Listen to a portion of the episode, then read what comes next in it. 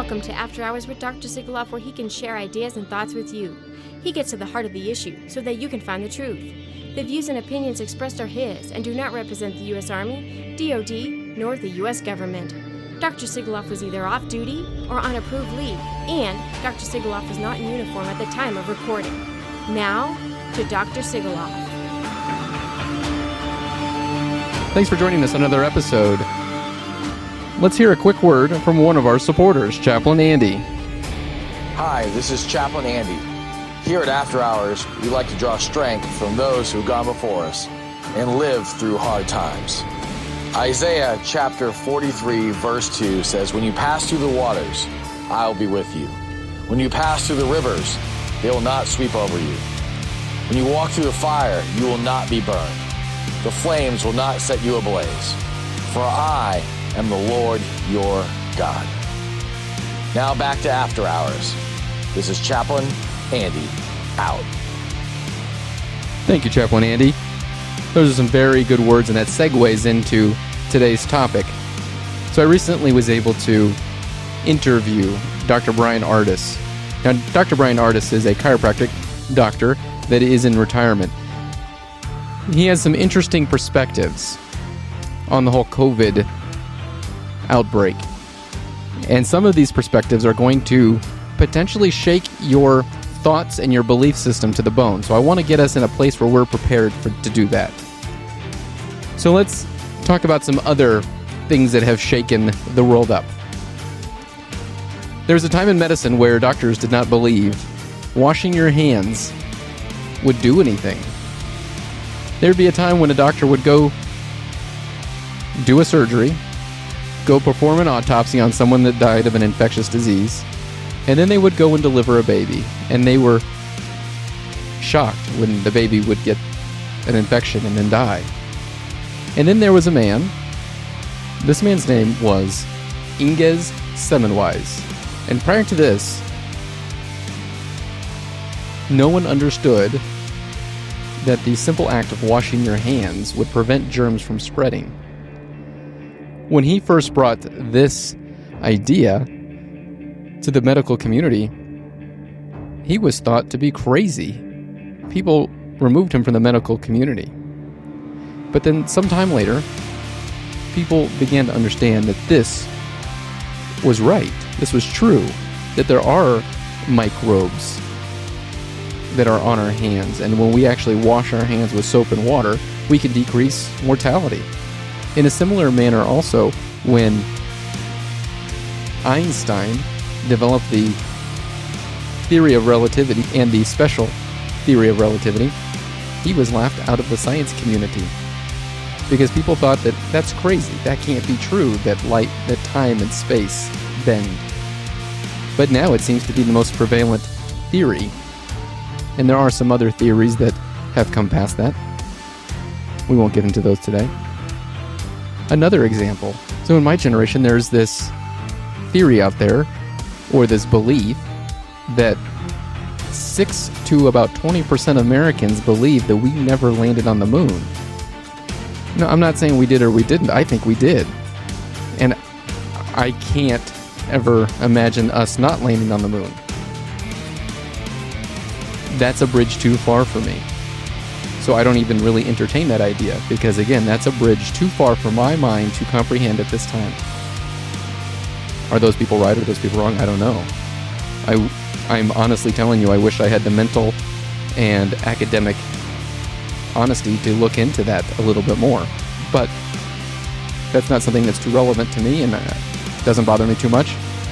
However, the next things that you're going to be hearing during this interview could affect your belief system. Well, how do I know if this is affecting my belief system? If you notice that you're becoming angry and you have an emotional response, then that's something that should be observed and noticed.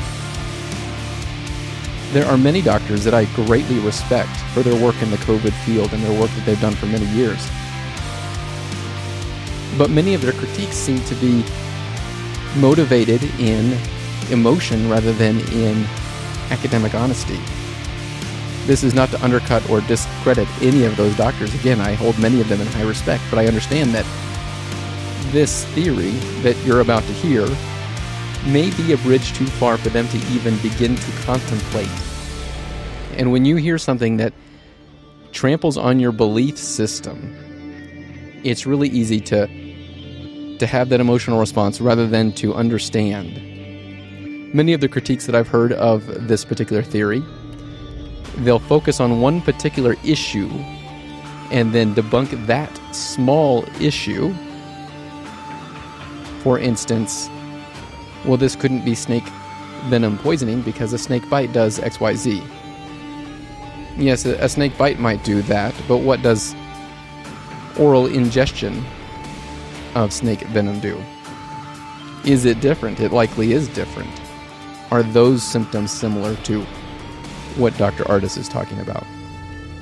And so to come back to those doctors that have made critiques of Dr. Ardis and his theory, I don't hold that against them, and I don't think you should either. But I think we need to look at when someone has an emotional response rather than an academic response, that they may have come to a place, a bridge too far, so to speak, where they cannot cross, where they're not able to. And, and that's okay. Let's not get mad at them. Let's not call them any names or anything like that. Let's not do any of those things because perhaps they're not at that place yet where they can even comprehend that maybe everything has been wrong when it comes to this whole viral thing, and maybe it hasn't been a virus. And again, I don't want anybody to misunderstand what I'm saying. I'm not saying that this theory is correct. I don't know. I don't think anybody really knows. I will say that I think this theory makes more sense because when in human history have we ever had a virus that is described as causing loss of taste and smell? I've never heard of one. I've asked many doctor friends. They've never heard of that. I always thought that that is the strangest symptom. And it, before November of last year, I've never experienced that. So I didn't, you know, I thought, well, maybe, you know, when you have a cold, you can't smell. Well, that's because your nose is plugged up. You can still smell and taste. When I got this in November, I stuck my head in a bucket of Folgers coffee, ground coffee, couldn't smell a thing. I had a whole tablespoon of apple cider vinegar. I felt some mild tingling in the back of my throat. I tasted nothing.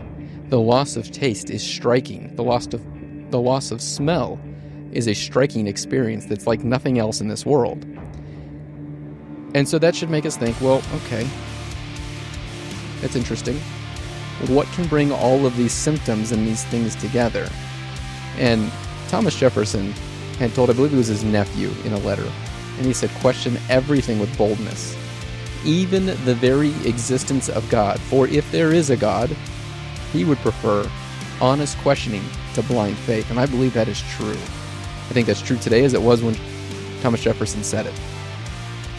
And I, I want you to, if you're going to listen to this, and the reason I say that is if, if you don't think that your mind can comprehend or if it's not ready to cross that bridge into uncharted territory, then go ahead and hit pause. And please come back to this message at a time when you feel that your brain is able to, to honestly look at these. And if you at any point start becoming angry, pay attention to that. Observe that emotional response. Why are you having that emotional response? In fact, go ahead and hit pause and come back to this podcast when you're able to listen to it without the anger. Because again, once that anger sets in, that's telling me that this theory is likely stepping on a deeply held belief and changing your worldview. And if it's going against your deeply held belief, then you're going to stop listening and you're going to only be looking for things to discount it. Because not every little thing may be right in this, and not every little thing may be wrong. There are many conspiracy, quote, conspiracy theories out there where there's a shred of truth, but it's debunked for a different reason. I'll give you an example of one time when I first understood that idea of a shred of truth. I had a man in Alaska that would deliver wood. And he started talking to me and he said, Oh, there's huge underground FEMA camps in Alaska. You know, they could put the entire population in these underground FEMA camps. And I was thinking, man, that's not that's not right. And then at some point in, during my time in Alaska, I was able to go to some bases, and you can look this up. This is open source information, but there are some some bases where we have had significant underground work projects to put things in the ground to keep them safe so that they could be quickly deployed in various situations. And if you didn't understand that part, that this is offense defense type underground project, it would easy it would be very easy to come to the conclusion that they're building underground FEMA camps. Because maybe you hear half the story and you're thinking of something else, but you don't hear the whole truth. And so I can easily see how this man came to the idea that there's huge underground FEMA camps. Well, there was huge underground work projects, but they weren't FEMA camps. They're something else. They're for defense and offense.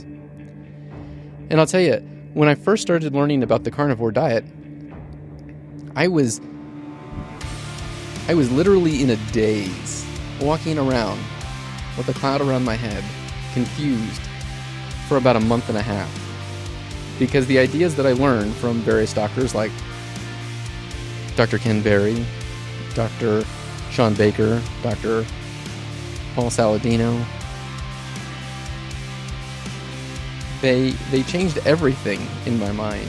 And and I was trying to justify what they were showing me, the truth they were showing me, what I could observe with my own eyes, and the things that I was told growing up.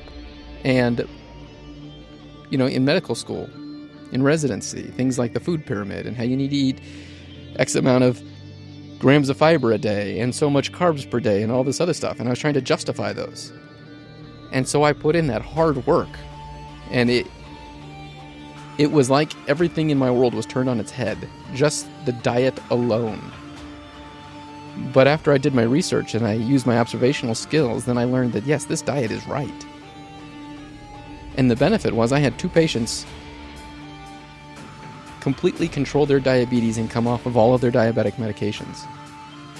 I had two patients with rheumatoid arthritis have all of their symptoms go away and able to stop all of their medications for rheumatoid arthritis.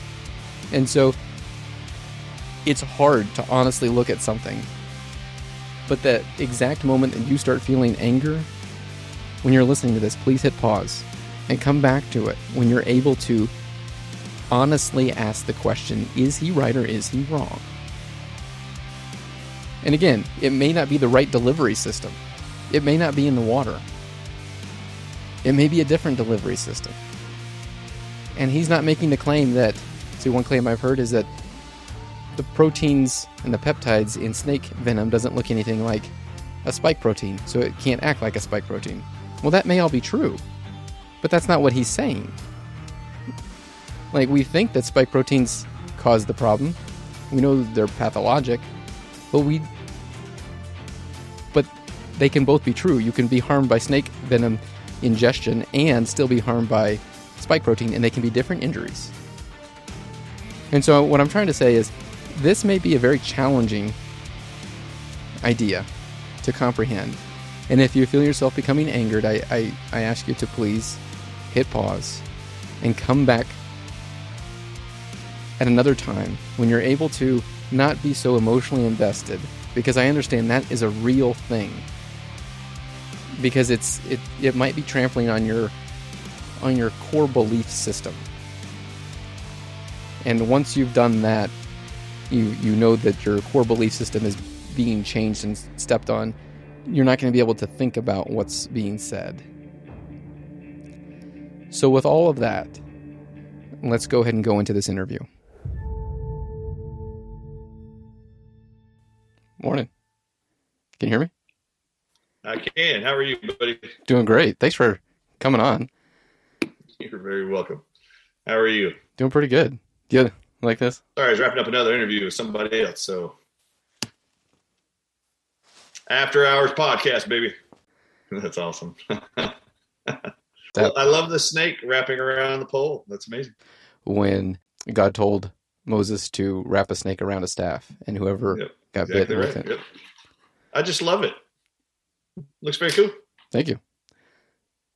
Well, let's welcome Dr. Ardis onto the program. If you haven't heard, Dr. Ardis has been recently involved in quite a bit of controversy, which it seems that science should not be controversial, but as as the past two years we've learned that anytime you're actually on on a hot trail, there's a lot of controversy.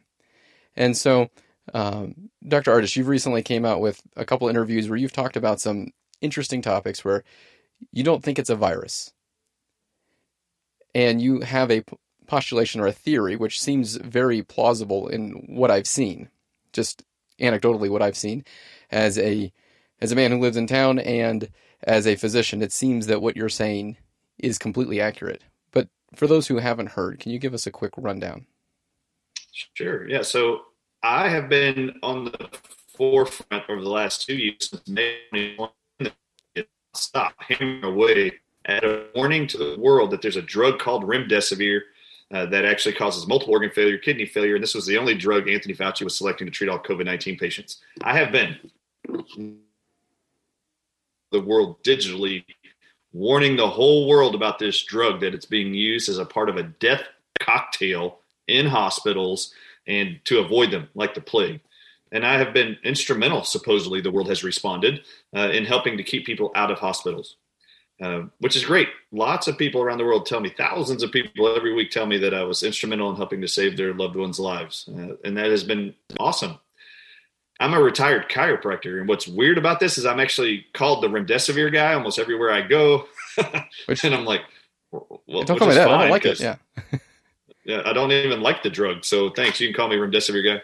But what happened was amidst all of this, I, I actually created a supplement. I call it Docs Viral Defense, and I released it like in November or October of last year. So when you're talking about the fact that I'm saying right now that I'm not even certain it's a virus, really, it's not that I wasn't caught up in the idea that this might be a respiratory virus and there might be some truth being told us in research studies about gain of function testing and spike proteins being added to a coronavirus which is actually a common cold virus for most Right. I've, talked for two years now, right? Um, and there's early treatment was really the whole thing I always talked about. There's things you can use that handle the common cold. They'll handle this coronavirus. You don't have to be scared. However, something happened though. As people were interviewing me all over the place as an expert in COVID, to come on. For example, at the end of November, I was asked by Kate Dalley, who was co-hosting for Alex Jones on Infowars, and we had done several interviews on her podcast and she was very excited to talk to me. And she wanted me to come on InfoWars and talk about monoclonal antibodies and my thoughts about it. So I did. And I don't want to spend too much time on that, but I actually just told people I didn't like them. I just want you to know that I was on InfoWars. I did an interview on monoclonal antibodies. I, I didn't really give a positive spin, even though I wasn't really negative. I just said, I got these six research studies on monoclonal antibodies. It actually states that these monoclonal antibodies are derived from cancer cells of the spleens of pigs. And I just said, I don't know why I would want to use this in anything, like for early treatment of anything. Right. I said, when we have 99.9% of all people survive anyway, why, why are we going to inject you with something that might have long term effects when we have things that we can trust, like budesonide, corticosteroids, hydroxychloroquine, ivermectin? That was my message. Well, this message about this interview got to a guy named Dr. Richard Bartlett, who's an MD ER physician in Odessa, Texas. And this guy is the guy who was inspired and brought to the world the knowledge that nebulized budesonide can be a lifesaver. Oxford did two studies, backed up his claims, which is phenomenal, that budesonide works. In fact, there's a website called Budesonide Works based on all of his stuff. And I, so, I, I prescribed budesonide because of Dr. Bartlett. Yeah, that's awesome. So Dr. Bartlett is the one that was being told about my interview on InfoWars without my knowledge, people were just reaching out to him going, Hey, uh, you know, Dr. Ardis, Dr. Ardis was just bad mouthing monoclonal antibodies. Now, what was amazing was Dr. Bartlett, Dr. Bartlett, who I love and admire and revere and consider a dear, trusted friend. In fact, I turned to him to help my 94 year old grandmother who had COVID, and he helped save my grandmother's life. This is the guy. That guy did not go in the, into the media. He didn't go on InfoWars with Alex Jones and badmouth Dr. Ardis. He didn't say he's a chiropractor, blah, blah, don't trust him. No, he went like this. He, he went just like this. I'm going to send Dr. Ardis a text and he's going to figure it out all on his own because he knows me. He knows how my brain works and he knew there's something about monoclonal antibodies that he sees working in his monoclonal antibody infusion center in Odessa zero fatalities, no acute kidney failure, no multiple organ failure for four months at that point. So he sends me a text, and I thought it was just super random, but he sent a text and it said, Hey, Dr. Ardis, if you got bit by a rattlesnake, would you go to a hospital and get antivenom? Dr. Bartlett knew he didn't have to trash my reputation, try to diffuse my claims. He knew all, he just knew I didn't know something about monoclonal antibodies. And what he was making sure I got, because he knew I'd look into it, was all I gotta do is send Dr. Ardis this text and he's gonna go look on his own to see what antivenom is. And when he learns that a lot of antivenoms are monoclonal antibodies, he's gonna go just like this because he knows me. I would go just like this. Oh crap, I was wrong about monoclonal antibodies. If I, Dr. Brian Ardis, was in a life threatening situation and got bit by a rattlesnake, I too would trust monoclonal antibodies to save my life, which is exactly what patients who are now terrified around the world with COVID 19 that they're going to die are coming to him for monoclonal antibodies to save their lives. And I went just like this Oh man, I was wrong. Dr. Bartlett, thank you. I got it. I didn't even respond to him because what it did to me was the next, the next three months, it put me in this hurricane of discovery because it went just like this uh, Dr. Bartlett. Now, the truth is, the reason why I didn't respond to him is because I'd already seen him since he sent the text. I just didn't see the text. So after I'd already seen him and we already visited and talked, uh, which he did not say anything about rattlesnake venom, I realized I missed this text. It wasn't until like December 18th when I saw the text, but I'm looking at it and I'm like, uh, I guess I don't need to respond now. I've already seen him. So I was like, this, this is so random. What does he know about antivenom? I don't know. Oh crap, monoclonal antibodies I would trust. And then the very next thought was, wait a minute.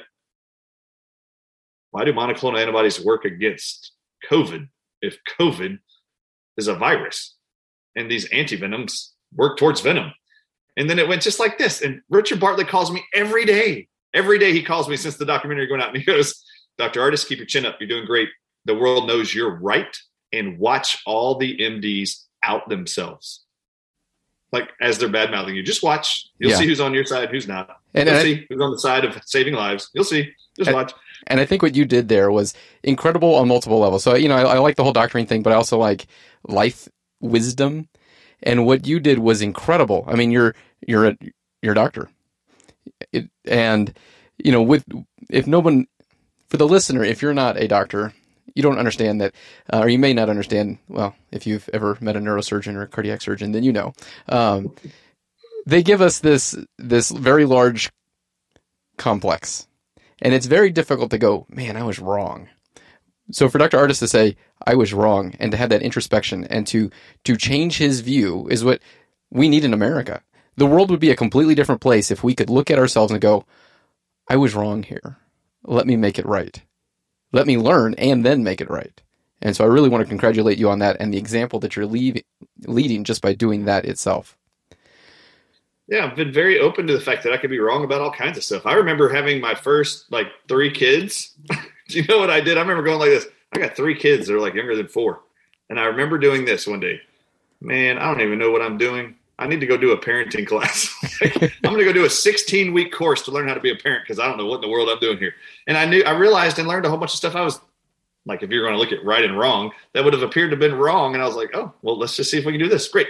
I've learned I don't know everything, and that's fine. I'm just trying to save lives. And I will tell you, there's something else I was very much wrong about before I learned about monoclonal antibodies. I'm not kidding. I actually was furious when my father in law was killed in a hospital in February 2020. And I had zero trust for the medical profession. So when I went into the media, when I learned about Anthony Fauci's remdesivir protocol, you should listen to those first interviews. I was like, do not trust the medical profession. Do not trust hospitals. Do not trust any medical doctors. Blah, blah, blah, blah, blah. Like, do not go there. You stay home, take your vitamin C, take D, take zinc, blah, blah. That was me, the Eat your meat. Guy. Eat your meat. Yeah. yeah. Do not do that stuff. And if you want to intravenously, go get a mobile unit to come to your house and do it. They'll save your life, right? This is how I was. Imagine my shock when medical doctors started calling me, asking me to join their groups, like to support COVID, like Ben Marble of myfreedoctor.com. He calls me and he's like, I need you to be a leader in my group. And I'm like, what is your group? And he said, it's myfreedoctor.com. We have 25 medical doctors, 17 Nobel Peace, Peace Prize nominated MDs. Wow. And I went like this. And you want me? Yeah. He goes, Do you prescribe drugs? And I said, I'm a chiropractor. And he goes, Oh, good. We don't want you to prescribe drugs. We just want you to champion for us. And you know what he said on the phone? This Nobel Peace Prize nominated MD I'd never met before. On the phone, he says, I've seen your interviews about remdesivir and the hospital protocols. This is what he said. I have never even heard an MD speak on how the human body works more clearly or articulate it clearly as you do. And we need you in the media to champion for early treatment. And, and it took me like four days to go, do I want to do this? I'm not, I'm not even kidding. I didn't want to look at his stuff. I didn't want to talk to him.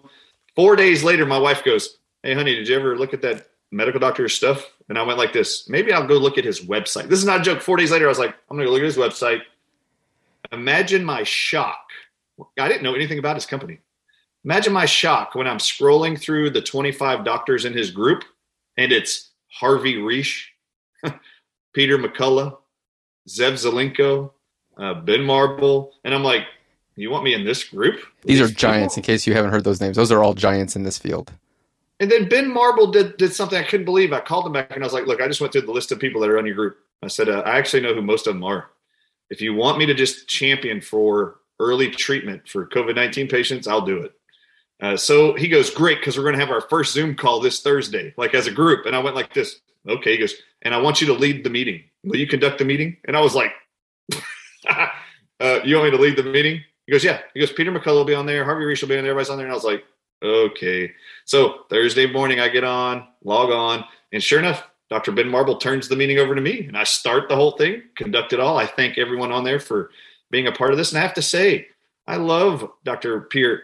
I love Dr. Peter McCullough. I love Ryan Cole. I love uh, Harvey Risch, and I love uh, Zev Zelenko. I love them because they cared about human beings and not hurting them. So when I say I was wrong, I was wrong about monoclonal antibodies. I was also wrong that I couldn't trust anybody in the medical profession. like this is how I felt.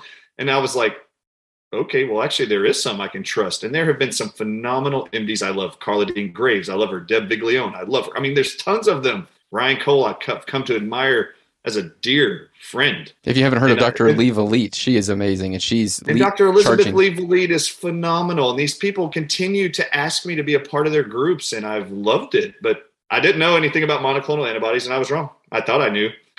so I accepted the fact that I'm not right on that, and that's okay. I'm yeah. just trying to do the best I can. When I think like one of the things that you're you're kind of dancing around. Um, so I'm a DO, doctor of osteopathy, not an MD. Um, but even as an as a DO, I still have the big complex that I'm I'm I'm working through it. I, I'm, hi, I'm Sam Sigoloff, and I have a complex. You're working through it. Um, but previously, I you know actually I think at the beginning of this, I may have seen a video by someone, and it may have unfortunately been you. Uh, and I went, oh, this is great information. Then I went, oh, he's a chiropractor. but then I, I sat there and kept watching. I'm like, wait a second. Stop. Stop, Sam. Stop. He he knows his stuff. And I think we're at the point in in the world now because so often people get discounted because oh they're not a sub sub specialist in that particular field, but they know it. They know it better than the sub specialist. And and we get in this mindset, oh, well, he didn't go to Harvard for that particular, you know, a left hand surgeon. And so he can't do surgery on my right hand. Well, no, no. When someone is well educated and they spend hundreds of hours studying a particular subject, they may be better than th- those people that have PhDs, MDs, DOs, DCs, whatever the degree is. And as a world, we need to recognize that.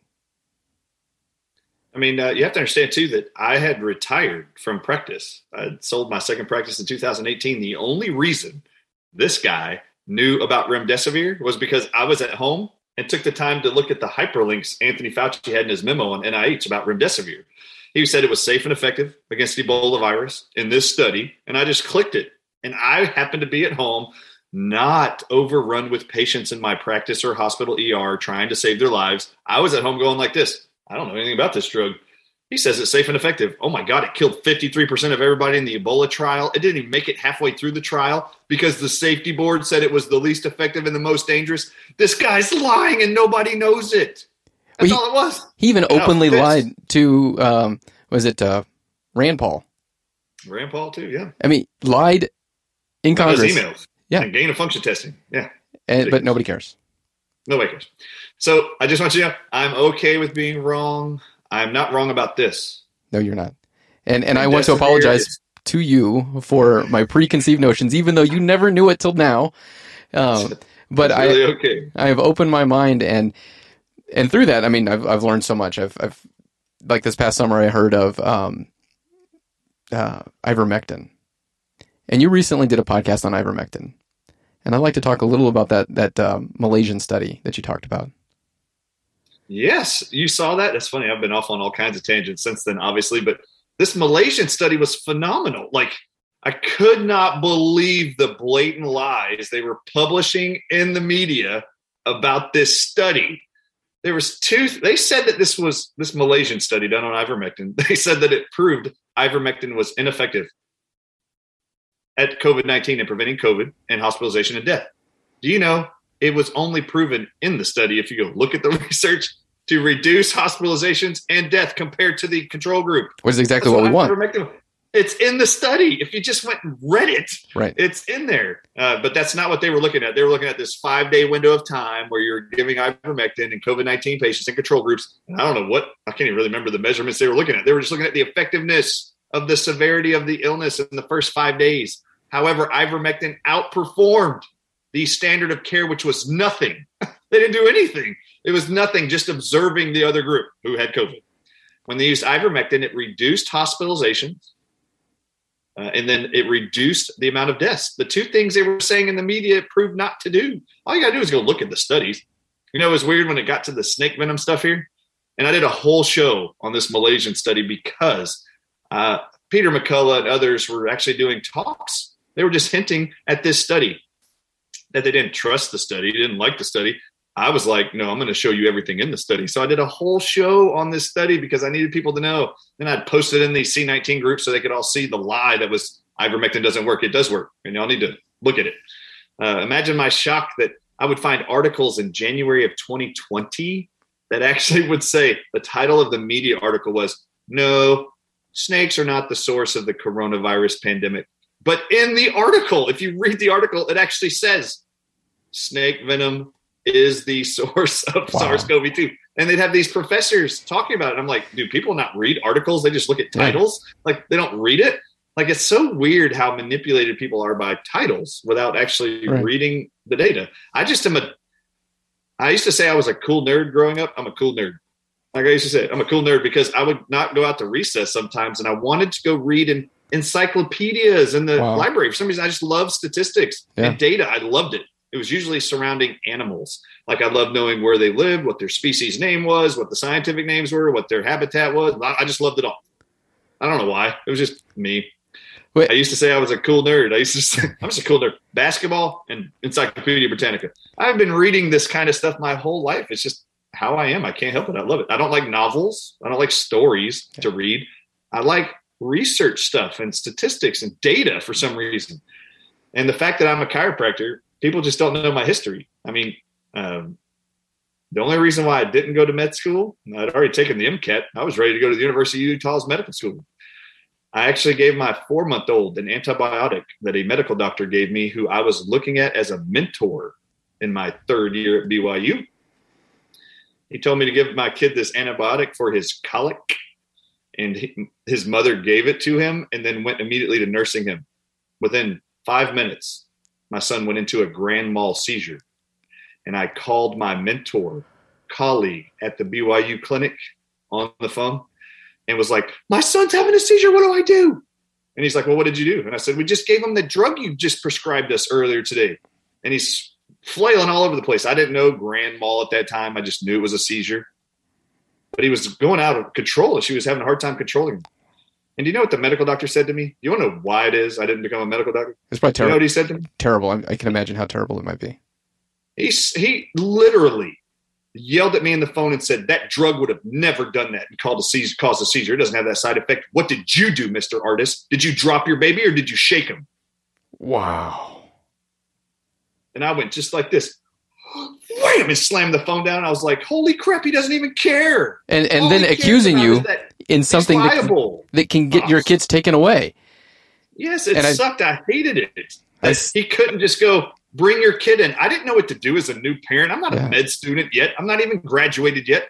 I've never been a parent before. I've got a four month old having a seizure. Who do you think I'm going to turn to for help? and you totally abandoned me?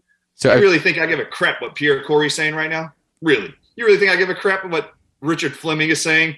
you really think I really care? When you can look at his poster he copyrighted last year that has cobra toxin listed as an amino acid on SARS CoV 2, it's on his copyrighted poster that he has since scrubbed since I brought this out to light. You really think that I give a crap what y'all say?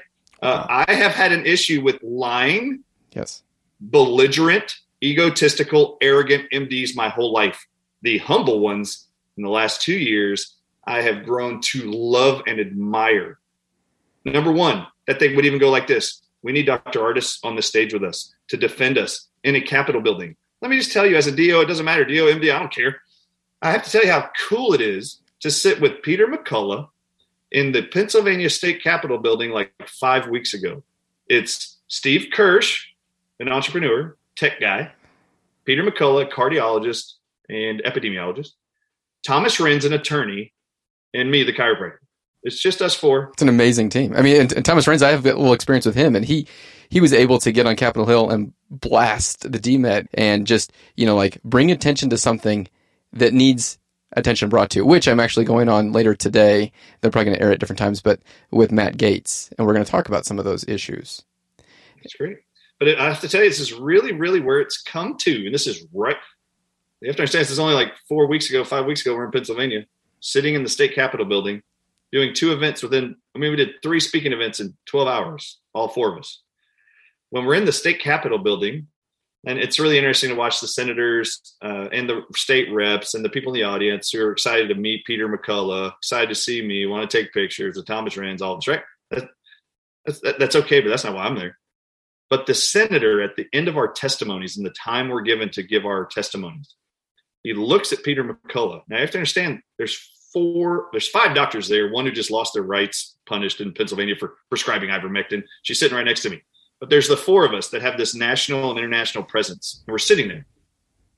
The senator looks at the one and only MD in the room who works in a hospital and goes, Peter McCullough, can you please tell us what we need to do as senators and state reps to actually, what can we do, Peter? What do we do to look and become, how do we stop the hospital protocols and how do we stop what's happening to the medical profession and pharmacists, like from practicing medicine without a license and restricting uh, prescriptions? Do you know how cool it was to sit there and look at Peter like this? It was Steve, Peter, Thomas Renz, and me. Do you know how cool it was when Peter went like this? Uh, I think that's a better question for Dr. Ardis. That's amazing. And all the senators and reps look at me, and I was looking at him, and I remember thinking to myself, "You're the only one that even works in a hospital. like, I don't work in a hospital." And if you haven't seen this testimony, people have shared my testimony all around the world because uh, I, I, I literally said it. I said, "Look, here we go again. A retired chiropractor protecting the medical profession." Yes, because the medical profession would destroy itself. I, mean, I did. I just went. It was very powerful testimony. It was. Would you please let these people get back to practicing medicine? The goal of practicing medicine. Since when on the planet has there ever been a disease, a symptom that every human on the planet needed the same treatment for? It's Never. never existed on the entire planet. So stop punishing these people for trying to do their job, which is to protect the innocent. And nobody, no one. This is what I said. Nobody knows the patient's history more than the doctor who's been treating them for years. Stop telling them how to treat their patients. This is ridiculous. I hate that they are restricting these people's ability to practice with an open mind medicine. It is not one size drug treatment fits all, but that's what they're doing with COVID 19. It's only remdesivir. It's only six milligrams of dexamethasone. It's these five sedation drugs in a cocktail to put you on a vent, and that's it. No, no, no. That's that's not how it is. That's not how it works. And you're punishing these people and taking away their license. Then I'm defending the medical doctor to my right. Uh, it doesn't matter. You're you're mistreating people who are trying to do the best they can in their institutions. And for me, it was this really like surreal moment. I was like, really? But you know what my brain said? It's probably safer, Dr. McCullough, if the retired chiropractor does it and you don't. Because as the medical doctor, what's he going to say? he's already being sued by the hospital system he works in for a million dollars for just slander. Wow. I mean, that's because they say he's associated with Baylor Scott and White. So Baylor Scott and White's like, oh, you cannot be talking about us in the media, blah, blah. And so they're suing him for a million dollars. That lawsuit's still ongoing. And he's in court all the time trying to handle it. You know, these medical doctors, some of them are afraid that their state boards are coming after them and their licenses. It's Trust happening. me. It's happening to me right Dr. now. Ryan Cole and find out just how horrible it's been emotionally on him. It's happening to me right now. Texas is still trying to come after my license because DHA um, put in a complaint against my license for giving out medical exemptions and for prescribing ivermectin. Do you know I have 10 allegations right now that the Texas Chiropractic Board is coming after me for it? I'm like, like I care. I'm retired. You don't have a license. And this is what I told him. That's what, this is what I told him. I said, look, hey, attorney, I want you to tell them. This, this is what they said. I said, I don't even know what they think they're going to threaten me with. And he goes, well, the tire, the Texas Chiropractic Board has this rule that says if they suspend your license, even if you're retired, they can take your license from you and then they they they can put a gag order on you where you can't ever say you're a doctor. And I went like this, like I give a crap what they do, like, like Yeah. I care. I did not get outspoken because I wanted people to say it's Doctor Ardis. They're murdering people. Yes. Say I that one more time, please. Say Like, that one more Do you guys please. think this is a threat to me? You think talking bad about me in the media is a threat? I'm not going to stages to talk to the doctors on the stage. I'm only talking to the innocent people in the audience. yes. Like, what is wrong with you people? I don't care about you. As long as you're with me, that we're trying to protect you, like you people out there. That's Yeah. really been my whole job. I don't want you feeling like I have the last two years. It sucks to have someone killed that you love when there's the opportunity that really exists, that there are things that work that can preserve your life. And this is no different. Uh, I just happened to stumble upon something that really bothered me, and I never saw it was if monoclonal antibodies work against and against the venom of snakes, and that's the treatment for snake bites. Is it possible? All I want to know is, was it ever mentioned in the media that snakes could have been the source of COVID 19? And maybe that's why monoclonal antibodies work. This is how my brain works. And oh my God, I could not believe what I unraveled one after another. Like every mysterious side effect or symptom of COVID 19 that people are like, I'm losing my hair. My loss of t- taste and smell is gone for years. Imagine my shock when these are all common signs or symptoms of envenomation of snake venom. Like, oh my God, I had no idea. The difference now, you have to understand this is miraculous. Since I came out with this info, people have been writing me from around the world going, finally, finally looking at it through this lens. I figured out this one thing I couldn't figure out for two years. I don't know if you've heard this. People are like, Dr. Ardis, finally you answered it for me. I've wondered why, if SARS CoV 2 is so deadly, how come children are unscathed? And adults are by far the most effective. They went online the night after the documentary dropped and they were like, is there a difference physiologically with children than adults that is protective against snake venom? And all these research studies popped up that melatonin hormone is higher than in children, much higher than in adults. And, th- and then they went like this Does melatonin inhibit or block snake venom poisoning? And one research study after another, melatonin hormone blocks and inhibits the neurotoxic, blood toxic, Which is interesting cell toxic effects of venoms. because the FLCCC protocol has melatonin as part of the protocol. Yes, and all I've said this whole time is, is you guys didn't even know what you were right about. You were right. And Keep going. Anecdotally, I anecdotally, I've seen a, a family. Everyone in the family got ill, and the people that slept the most, so like the youngest child who slept more than twelve hours, and the mom who slept about nine to eight hours a day, uh, a night, were the least ill compared to the dad who slept like five hours, and the son who was getting up every two hours. And so, just anecdotally, it's like, okay, yeah, there's melatonin's helping.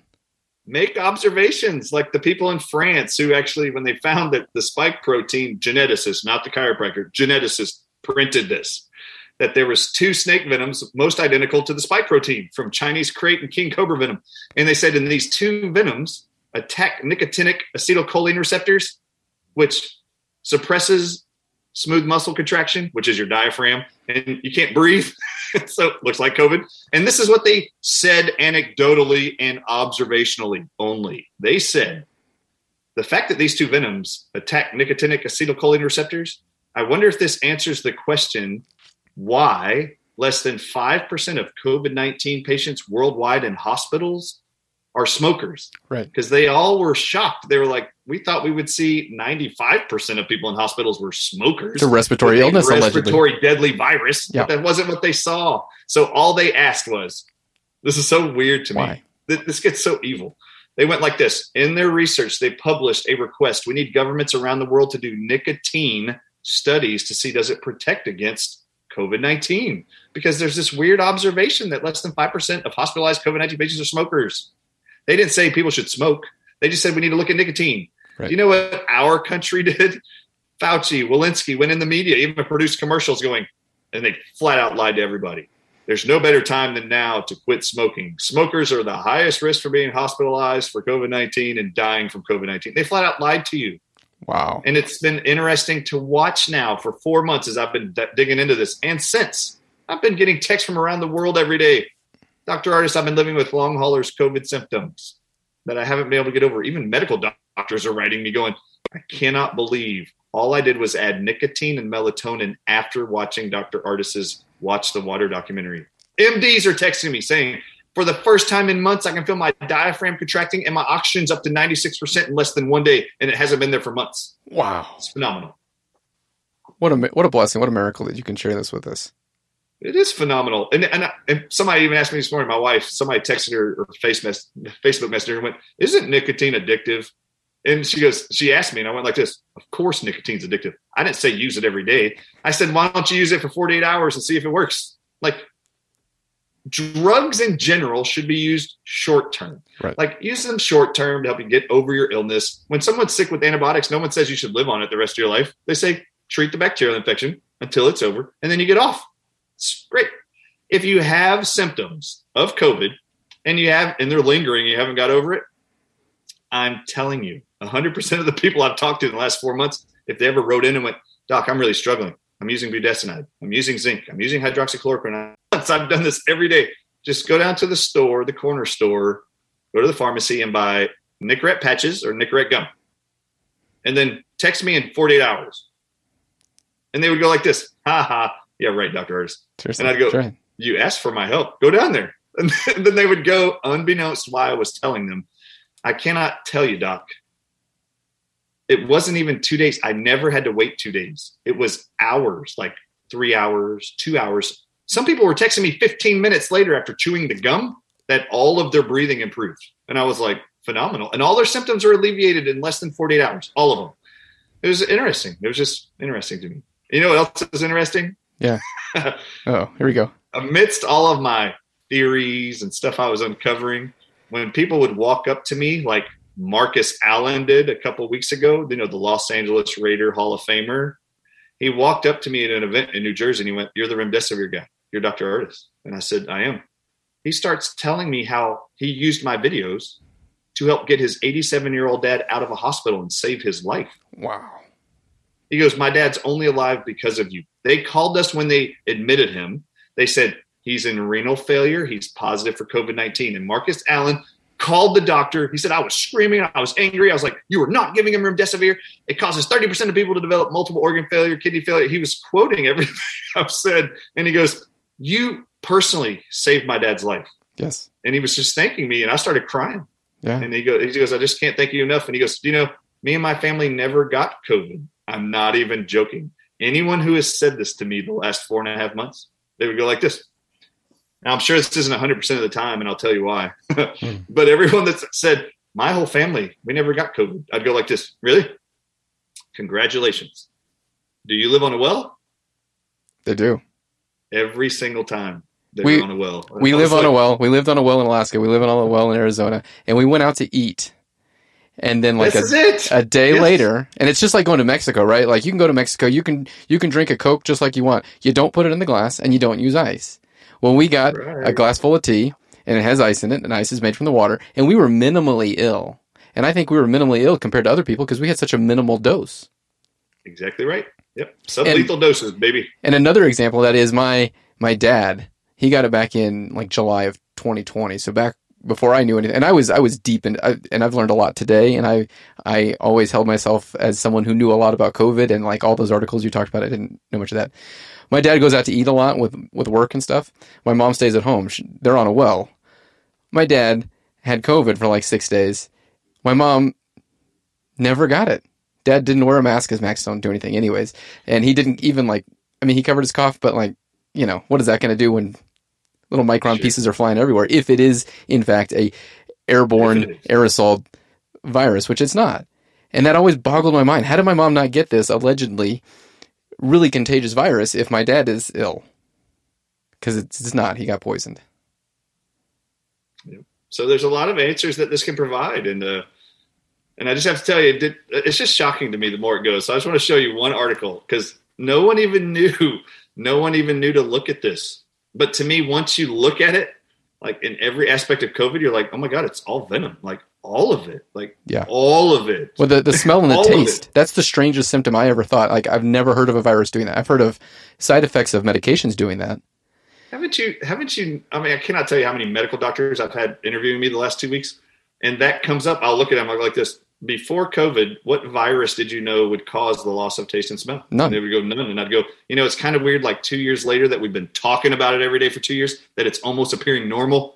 It was never normal. I still don't think it's Ever. normal. Yeah.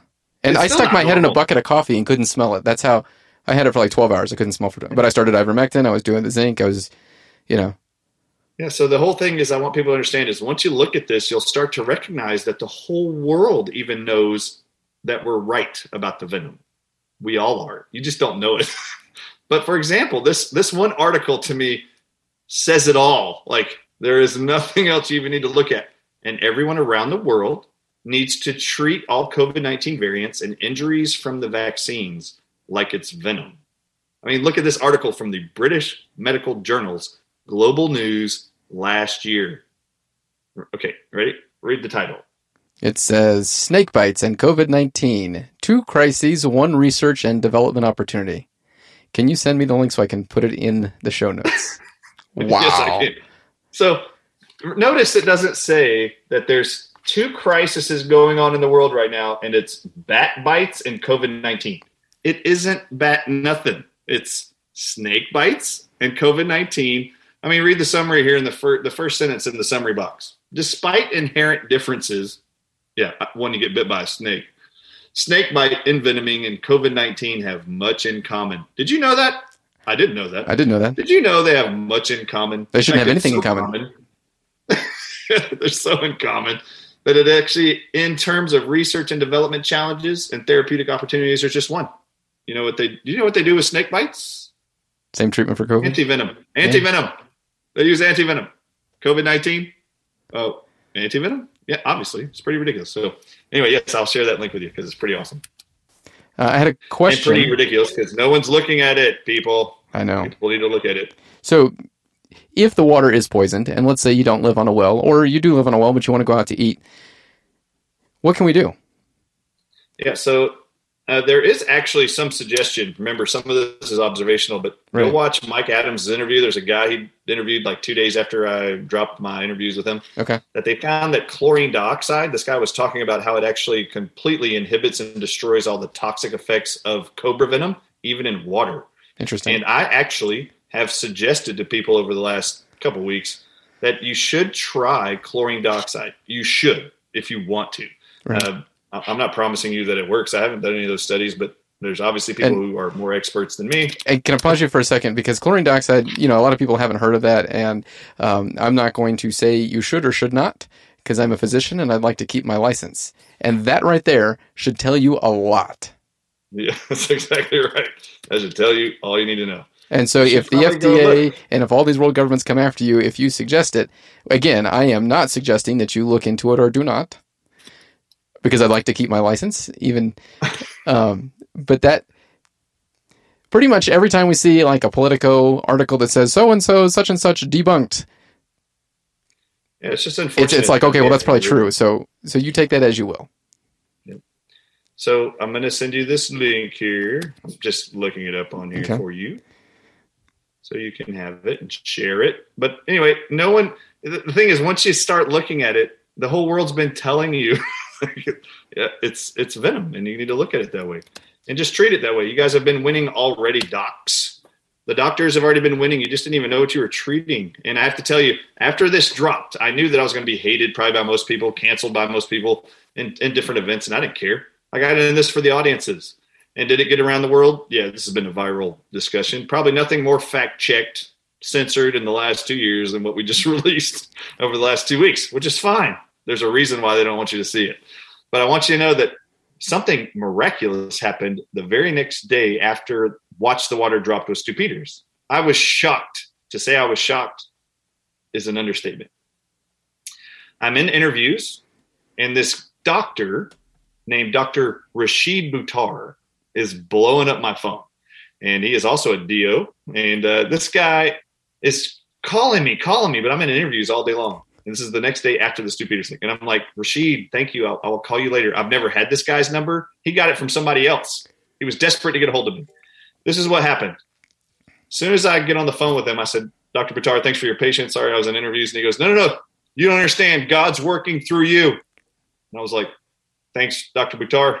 I've only shook his hand one time, you know, at an event somewhere. That's great. And I said, Well, I said, Well, I appreciate you thinking that. I believe God's working through me. And he goes, No, no, you don't understand. I couldn't watch your Stu Peters thing live last night when it dropped because I was already planning on filming a Zoom call with several medical doctors, and they were finalizing their new protocol medically for treating all future COVID 19 variants. He goes, When I say this is a God thing, I could not believe what I just watched, your Stu Peters thing.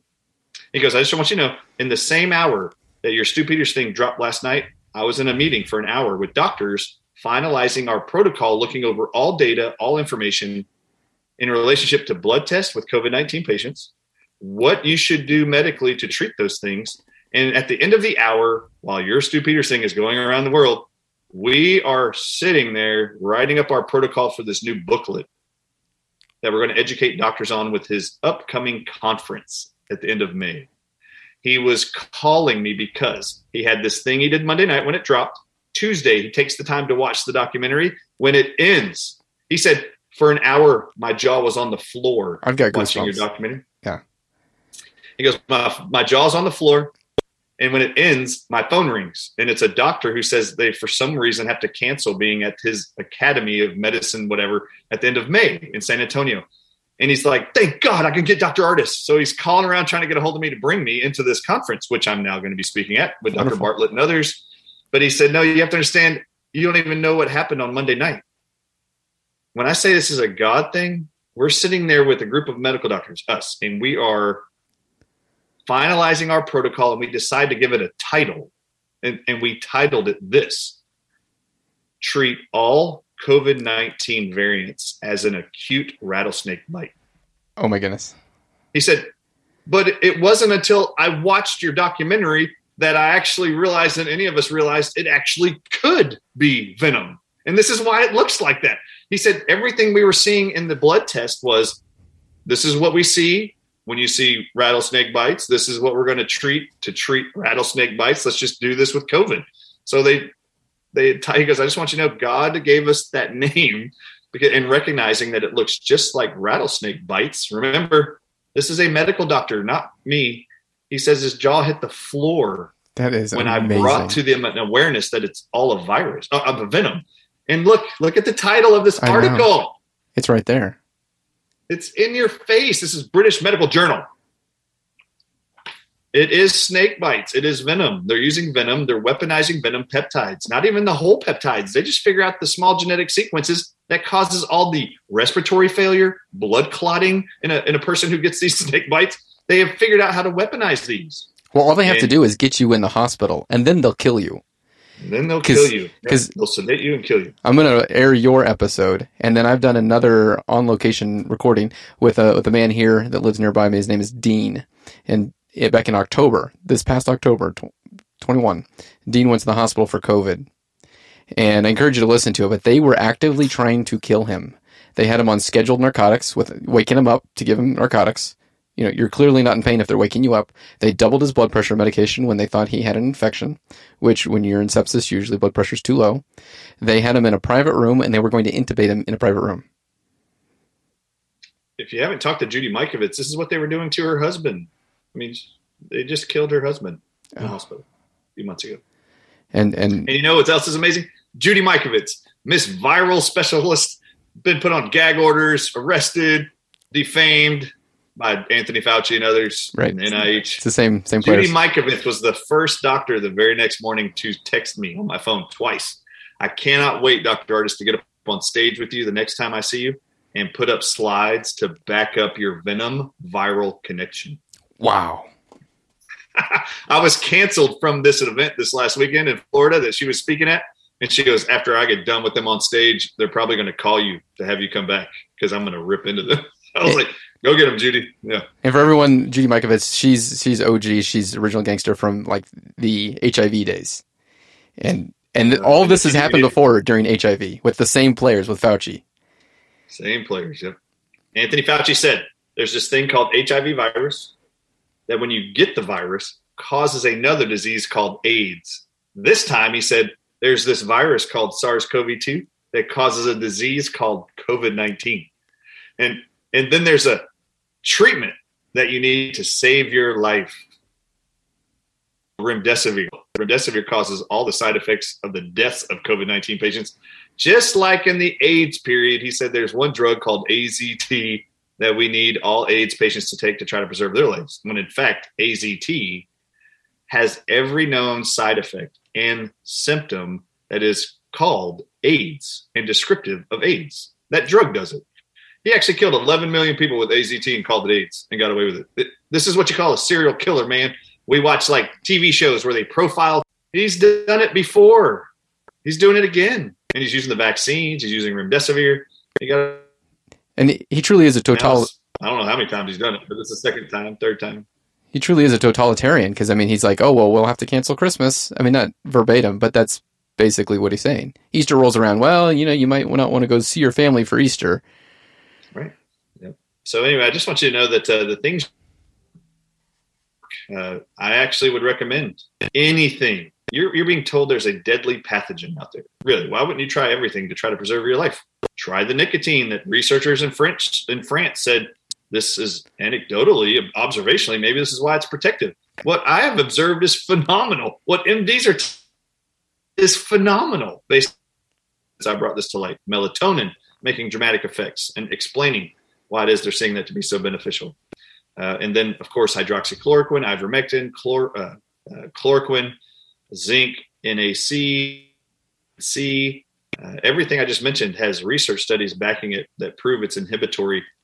Uh, I'm not even going to say the virus, but to venoms. And they say COVID 19 and snake bites have very much in common with the same Right. treatment, development, research opportunity.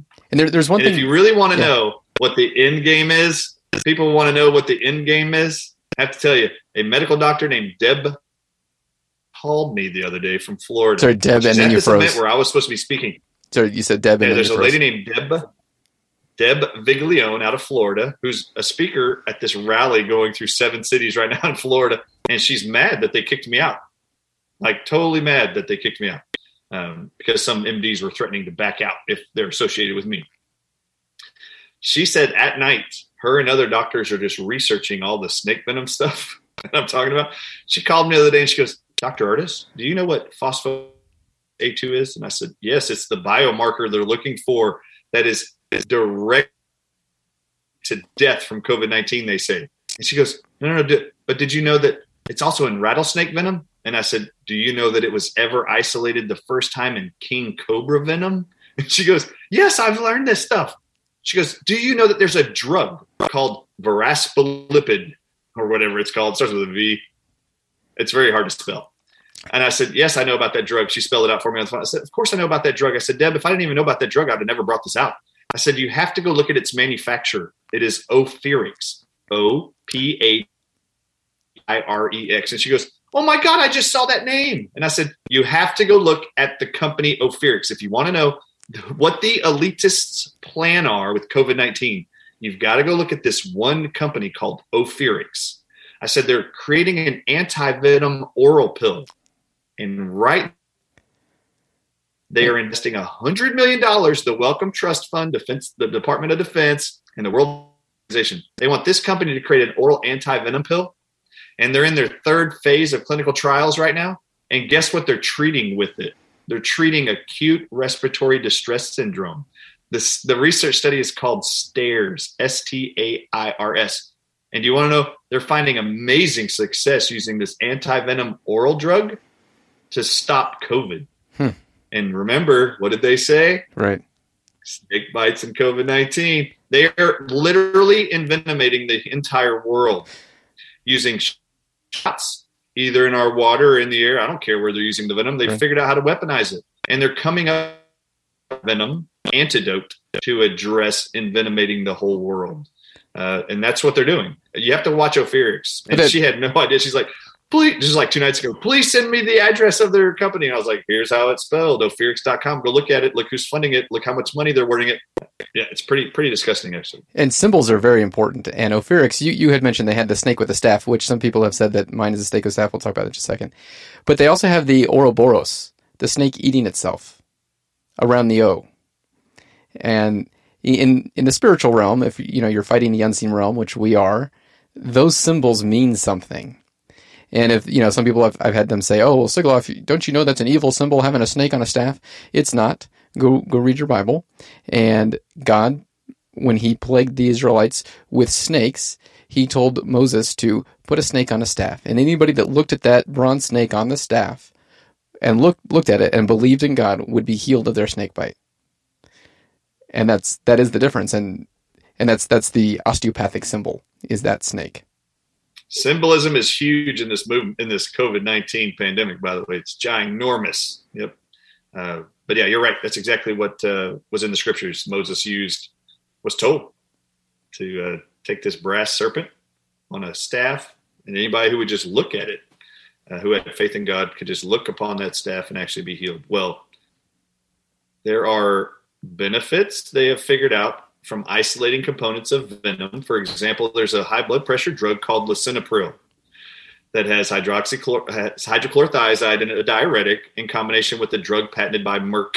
You probably know the name Capitril or something like that. Uh, it's actually derived from snake venom, and they have figured out that it's an ACE inhibitor that helps to lower blood pressure derived from. There's 11 million people in America right now every day swallowing snake venom to lower their blood pressure positive benefits that they've been able to isolate in nature from snake venom. Now, I'm just going to let people know that therapeutically and pharmaceutically, they've been isolating uh, components of snake venom for years. Like the company Merck, they have a blood pressure drug that lowers your blood pressure by being an ACE inhibitor. Uh, that's derived from snake venom. So there's 11 million Americans around the country following every day snake venom derivatives to lower your blood pressure but there's you can weaponize the same thing. It's like antibiotics, right? Very beneficial short term for bacterial infections, but now they've they've really bastardized the use of antibiotics and they've created a havoc of problems around the world with those things. So they're not always needed, always useful, nor are venoms. So uh, I would just say to everyone medically, uh, the goal is not to create fear and panic to worry about water. It's to actually help you solve the mysteries of why this has been so mysterious, so unnerving, and just to try to drive some of that fear and anxiety and panic they're trying to create and make you recognize. They're using sublethal doses of venoms. And you can address that medically and trust the doctors that have still been working on it. And then add a couple things you probably haven't thought of nicotine and melatonin and just watch what happens. And if you see the benefits, you help save lives. What are you getting upset about? Go do it. It's, it's miraculous. And that's been the intent all along by any of us. My original goal was just to keep you from dying in hospitals. It has been nonstop to make sense of the vaccines and why we're pushing these so hard, why it is so many people are dying, why so many people are having horrific side effects of these shots, why the DMED data with Thomas Renz. Thomas Renz and I were on the phone the other day with Donald Trump's attorney, one of them, named Peter Ticktin, for two hours. And Thomas Renz is begging him. He's going to have dinner with Donald Trump the next day. And he's like, Will you please get Donald Trump to have a private meeting with Thomas Renz, Dr. Brian Ardis, and Peter McCullough? Yeah. We've had five people that have been in Donald Trump's home the last four months who have asked him to meet with me, and he won't do it. And, and Thomas Renz, a while back, I sent him a little video. Um, and if if President Trump ever sees this, which he probably won't, if if you could ask for that video from me, from Lieutenant Colonel Long, and from Lieutenant Colonel Peter Chambers, uh, we all made a small video to kind of tell you what's going on because it's that important. Yeah, and we just need him to see if if people believe he's getting bad advice like they think they are. I mean, I told Peter Ticktin, I said, I don't trust him, but if he'll meet with me and change my mind, that'll be great. I voted for him twice. I'd like to vote for him again, but he needs to stop talking about these vaccines in a positive light. There's nothing positive about it. So uh, he got the DMED data from Thomas Renz, which was Good. super exciting, Amazing. and he took it to Donald Trump. So hopefully it helps. I don't know, but Peter Ticktin was shocked It's by the DMED data. when I stumbled across that in was it January, I was I my I literally picked my jaw off the floor when Colonel Long called me and said, "Sam, is this right? Am I doing this correct? Is this what it really looks like?" Holy crap, they're killing us. Theresa Long It- has done a great job. of They are slaughtering us as soldiers, Yes, they're- they are. It's horrific. and nobody cares. Nope. No, it's been horrific to watch. So yeah, the job for us is just to protect your lives. If I scare the crap out of you to look at vaccines because I think there's venom in there, which if you haven't seen the Dr. Jane Ruby interview we did a couple days ago with the the medical doctor out of South Africa, she's looking at venom under the microscope in all of her vaccinated patients for the last year and a half and had no idea that's what she was looking at. Go look at it. It's pretty Wow. pretty insane. It's exactly. She went online after watching my my videos and went, "What does snake venom look like under a microscope in a patient's blood?" And it looks like these little green crystal straws with broken, fragmented ends. Mhm. And it was everything she has seen the last two years or year and a half, but had no idea and was asking people around the world, "What is this stuff?" And some people were going, "It looks like nanotechnology or blah blah blah." No, it's snake venom. That's what it looks like. Wow. And then she took her own blood and went like this. She looked online because she's seen a bunch of uh, red blood cells in her patients after getting the mRNA shots, where the red blood cells shrink and then they spike with all these thorns on the outside of it. She didn't know what that was either. So after my video, she went online and typed in these words What does snake venom do to red blood cells under a microscope? And it was everything she's seen for the last year and a half. So she took her own blood since watching this last week. She took her own blood, put it on a slide. You see normal red blood cells, a white blood cell, and she's filming it, video and taking pictures. And then she took one drop of the Pfizer vaccine on it, and dropped it in her blood, filmed it. And all the red blood cells went like this, whoosh, and then splintered and spiked, just like she'd seen in all of her mRNA vaccinated patients. Can It's behaving identical can you send me a link to to that snake venom. so I can put It that in either there? is snake venom or it's behaving just like it. Either way, no one should be injecting that into their body whatsoever. Right. No one. No children. No adults. Nobody. It shouldn't even be allowed on the market because it is so dangerous. Hey, Doc, they just said yesterday, I just saw a Medscape article that the first of June they're going to start injecting the six month old kids in America. Like, Don't let your what? child get it. Do not let your child get it. There is nothing that is ever worth this. We don't. It, no, no human on the face of the earth, no animal should ever have this put them in them because it is so dangerous. No, it's ridiculous. It's Smoking at least uh, cigarettes come with a warning label. This doesn't. Yeah, and I'm not telling anybody to smoke. No, no, I do not No. think smoking No, don't smoke. anybody should do. But it is funny. People around the world, Doc, have been writing me going, "Oh my God, it finally makes sense why my parents, who one's a smoker, chain smoker, the other one isn't, why it is the chain smoker never got COVID, but my healthy mom had it several times and was super sick." Yes, there is this observational protective thing about nicotine. Hmm. I don't know what it is. I'm not a nicotine specialist, but it works for some reason. Right. So try it. And if What's- it's stupid and it works, trying? then it's not stupid. It's not. It's not dumb, and it's not remdesivir. Right. Like Ryan Cole says, "Run death is near." It's not Run remdesivir. near. It- anything better than that, avoid it. Well, Doc, I, I want to be respectful of your time, and I, I am truly grateful that you were able to come on with us today. Is there any last few words you want to leave us with? Yes, I love you, and uh, I wouldn't have done this if I didn't. And I'm talking to everybody around the world. I'm not just talking to you. Yeah. Remember, I, I never got into this for the MDs. I was in my house by myself, just going on one interview after another, talking about remdesivir and what I knew. I had no idea Dr. Reiner Fuellmich, four months later, was going to reach out to my wife and go, "We need to depose him for our Nuremberg 2.0 trials." Uh, okay, fine. And then we did that, and now I've been a part of the grand jury. I'm now signed on. This is weird. I didn't do this on purpose. I'm one of only four doctors signed on lawsuit documents against the Prime Minister of England, Boris Johnson. Wow. It's me, Dr. Richard Urso, Pierre Kory, and Dr. McCullough. And we sued him for crimes against nursing home victims that they called end of life care in the UK. And I'm signed on as an expert witness along with these three other MDs. Uh, as a result of that. Uh, it, it's just been an incredible opportunity. And that lawsuit hit his desk two days before he dropped all the mandates in the UK. Whether or not it had an impact, great. But the day after that is an international criminal court charge that I'm also signed on hit his desk the day before he came out and dropped all the mandates. And since then, 11 countries have dropped all of theirs with COVID 19. Yeah. It's phenomenal. It's not a coincidence. I didn't expect to do this. I was just pissed that they were killing people and lying to you. Right. Uh, they're even lying more than I realized. Yes. It's even more evil and nefarious than I realized. And and whether or not you just look at the vaccines as if there's venom maybe in there, uh, there actually might be venom in there. I'm convinced it's actually in there. I'm and convinced there may be CRISPR no, technology. on the planet should ever get that injected into them. I'm convinced there may be CRISPR technology in there which means it can edit you, your genes. You should look at the research of the two people who created these shots, Drew Weissman and Katalin Karikó. Do you know what they used to do gene editing therapy since 2009? Funded by Anthony Fauci. CRISPR Do you know what they use to cleave RNA and DNA to insert mRNA? Do you know what they use? Was it CRISPR Cas9? Snake venom phosphodiesterase. Oh my goodness. there it is. Go go look at the studies I went through with Mike Adams the whole third chapter is me going through my discovery of what's in these shots. Wow.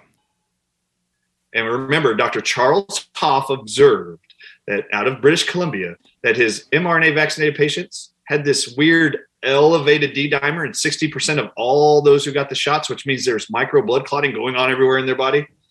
Remember, that was after the shots.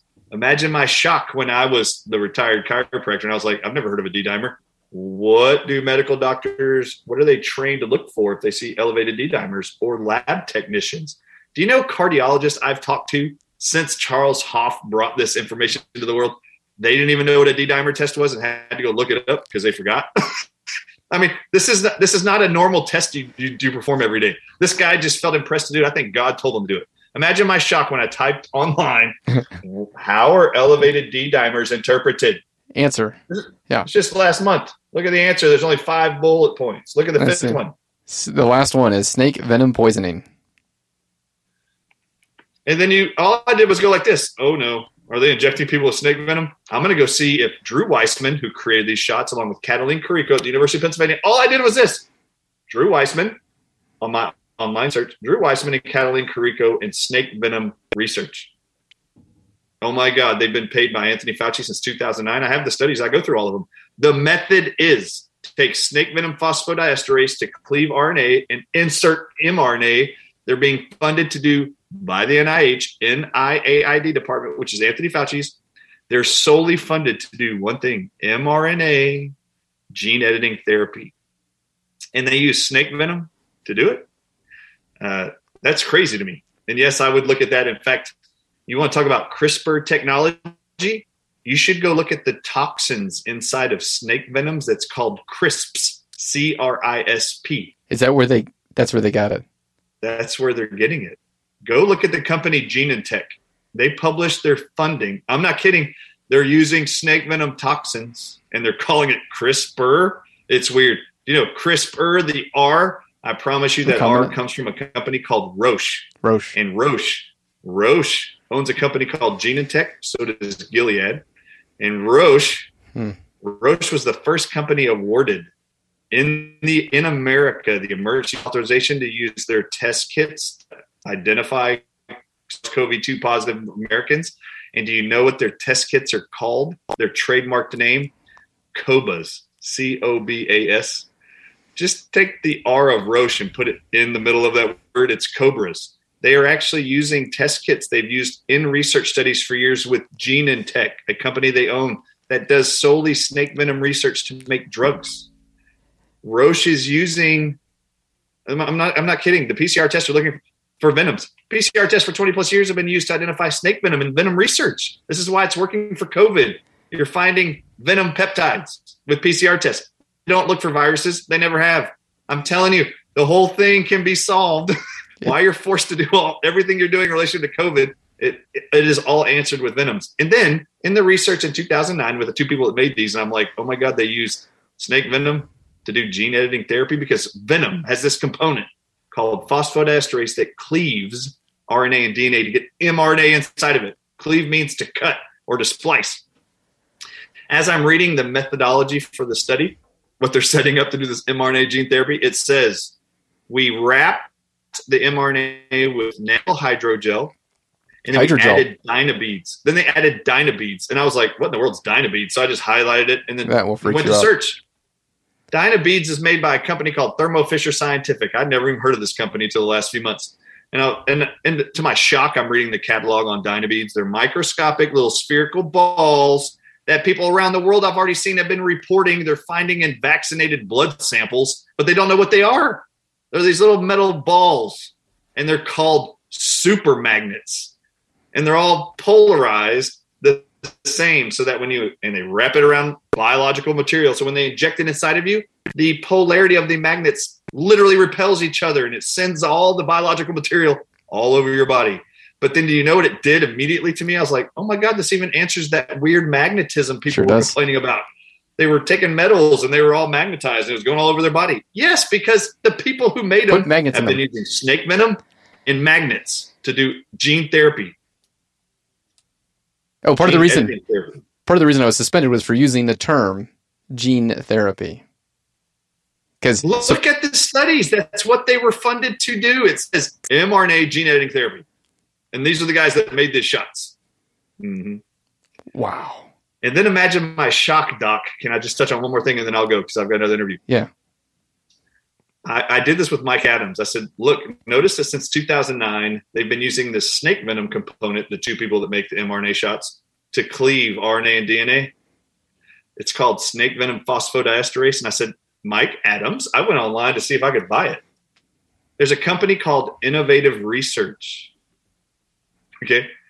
They sell a bottle for $133. And I said, Mike, I'm going to put it on the screen, Mike Adams, and I want you to read the description to the person buying it.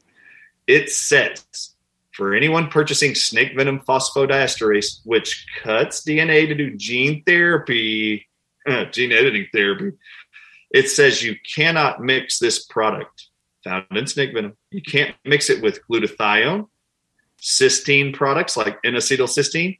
You can't mix it with ascorbic acid, and you can't mix it with this form of EDTA. It says any of these four completely inhibit its mechanism of action. interesting. And, and Mike Adams was like, "Oh my god!" I said, "So if these mRNA shots, if they have snake venom phosphodiesterase, that the people who have been using it to do mRNA gene editing therapy, I think everybody should get on. If they're having any long term side effects, they should probably get on glutathione, NAC, vitamin C, and let's just see if it can destroy this natural substance used in gene therapy. And this is probably why they're restricting it all along. I'm sure it is. I'm sure it is too, unfortunately. So remember, elevated D dimers. It only gives one reason or one cause on this whole list. The other things are descriptive. Like, for example, if you see the elevated D dimer, the first bullet point says you should do an evaluation for thrombus formation. It, that's a blood clot. They don't say Right. D dimer's looking for blood clot. it. Yeah, it doesn't they cause just it. said go looking, just go look for one. And then the second one says you can use D dimers to rule out deep vein thrombosis, Which is a clot. So that's They're that's already just duplicating the first bullet point. The third one is monitor for anticoagulative treatment, and I'm like, okay, great. So you're just observing stuff. And then DIC, disseminated intravascular coagulation. You're just finding coagulation. There's only one thing on here they list that can cause it: Right. snake venom poisoning. And actually, the lipid nanoparticles that are in these shots can cause DIC also. Yes. So, I mean, it's So just, you're getting hit snake from everything. yeah. So anyway, it's just been a very. Uh, you just need to look at it and uh, treat it like snake venom. Remember, British Medical Journal says snake venom, snake bites, and COVID nineteen have the same development and therapeutic opportunity. They do. Treat it like snake bites, and you win. You don't have to worry anymore. Just treat it like a snake bite. The medical the medical establishment already knows it. Y'all just didn't see it. It was right in your face. I know. You just didn't know it. And I'm very They appreciative wanted you to look at it. bats. It's from a bat coronavirus. No, it isn't. It's, it- it's not. It never has. Doesn't even make sense. Notice they didn't say it's bat bites in COVID nineteen. No.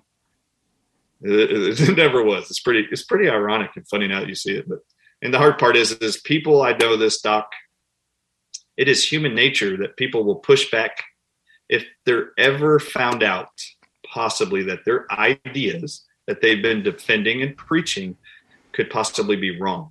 And they don't want to admit it that, that they might be wrong. And that's a hard thing for people. And i have no problem saying i'm wrong or that i might be wrong. And yeah. You, you, think i'm wrong about the water? Good. Go prove it. Like yeah. if, if you really are so convinced go do it. It's the only well, thing that makes sense to me that they can target certain communities. I've well, since learned that it's absolutely it could be that's what thomas jefferson had told us question everything with boldness with reason firmly seated in her seat for if there is a god he would prefer honest questioning than blind faith I love it. You're great, Doc. Thanks for having me on, and God bless everybody. Thank you. All right. Well, thank you for joining me on this episode. Kind of went down a crazy rabbit hole, maybe. Maybe not. Maybe some of this makes sense to you, maybe some of it doesn't. But remember, just because one small portion of this theory or this idea, if it's wrong, doesn't mean the entire idea is wrong. Look for that nugget of truth in there.